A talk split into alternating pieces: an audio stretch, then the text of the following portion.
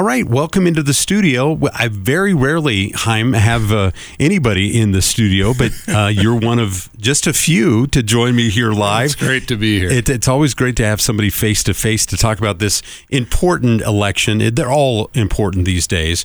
But I love talking about this Church's Voter Guides, because the guide is so informative when it comes to, you know, the way the candidates take a stand one way or another on issues. Tell me about what's happening in this year's guide. Well, I mean, it's school boards. So when we started Church Voter Guides back in 2021, we wanted to inform the electorate, and we also wanted to be able to get this information into churches. The reason it's called Church Voter Guides isn't because we pick Christian candidates. We don't pick any candidates. In fact, 501c3 compliant, nonpartisan means we don't have an opinion. We just publish. This is a journalistic exercise. So what we do is we send out surveys to the candidates, ask them a bunch of different questions, give them up to 120 words per answer, and then we publish exactly what they send us. So we've been doing this. Nobody can be misquoted in this voter guide, and there's no misinformation unless it's supplied by the candidates themselves. We've been accused of, you know, candidates can lie in our guide. I said, you know what, politicians didn't start lying, you know, when we started our guide, but we will send you what they send us. Right. So with the school boards, of course, this is super important. This is our children, right? Even if you don't have children in the schools or you homeschool like we do, you know, the children in the public schools are going to grow up and be in a society with your children. So you should be concerned. Also, just everything to do with the schools, including all the money that's spent, hundreds of millions of dollars in the districts down here every year. So the people you're putting in there are deciding about that. So we want to know about the school board, people who are running for school board. Also, school board is very often, this is an entry level position in politics. So these people have no record. So you have no way of knowing what they think other than maybe their website. Dan, surprising, so many school board candidates don't even have a website. Right. So what we do is we send it out, and everyone who sends it back, and most do, is we just publish it. So you go on Church Voter Guides.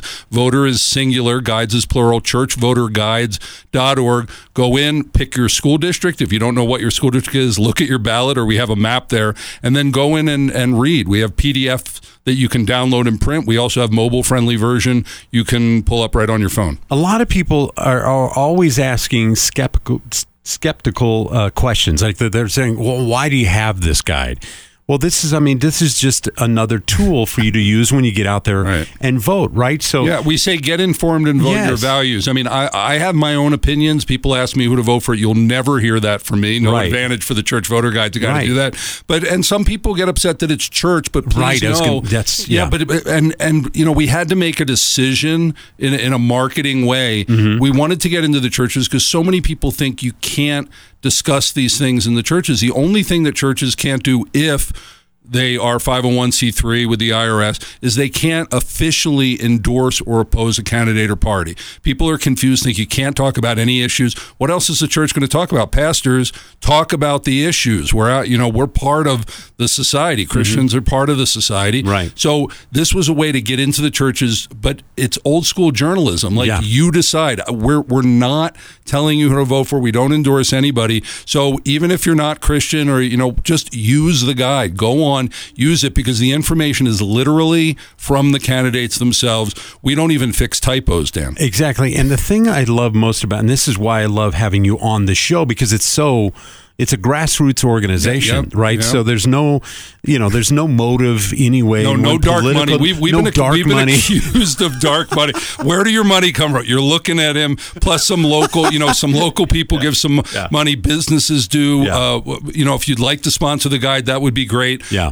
But because we publish completely electronically, we our costs are pretty low, but we spend money on marketing to get the word out. And also we print tens of thousands of these business cards. Exactly. And we ask people to hand them out. So with a QR code. Yeah, with a QR code and churchvoterguides.org on it. Yeah. And we ask people to hand them out to other people.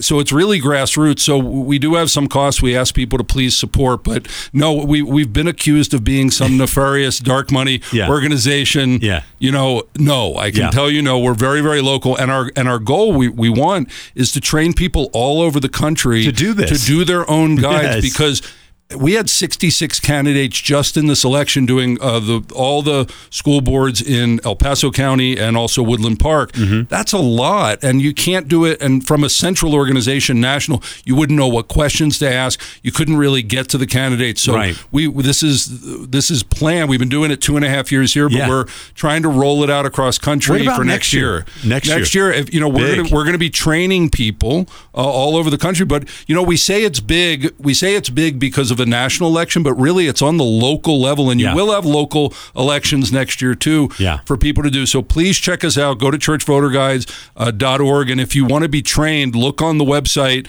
get on the list there for my county, and we'd love to work with you locally or around the state or nationally to help you put a guide out next year for your community. And you're going to be back with me Monday for a very special talk in the midday show. I'm looking forward to that very much. Yeah, different topic, but still a local angle to it. Very important. Look forward to being back. Chaim, thank you very much for joining us. Everybody. Yes, thank you so much.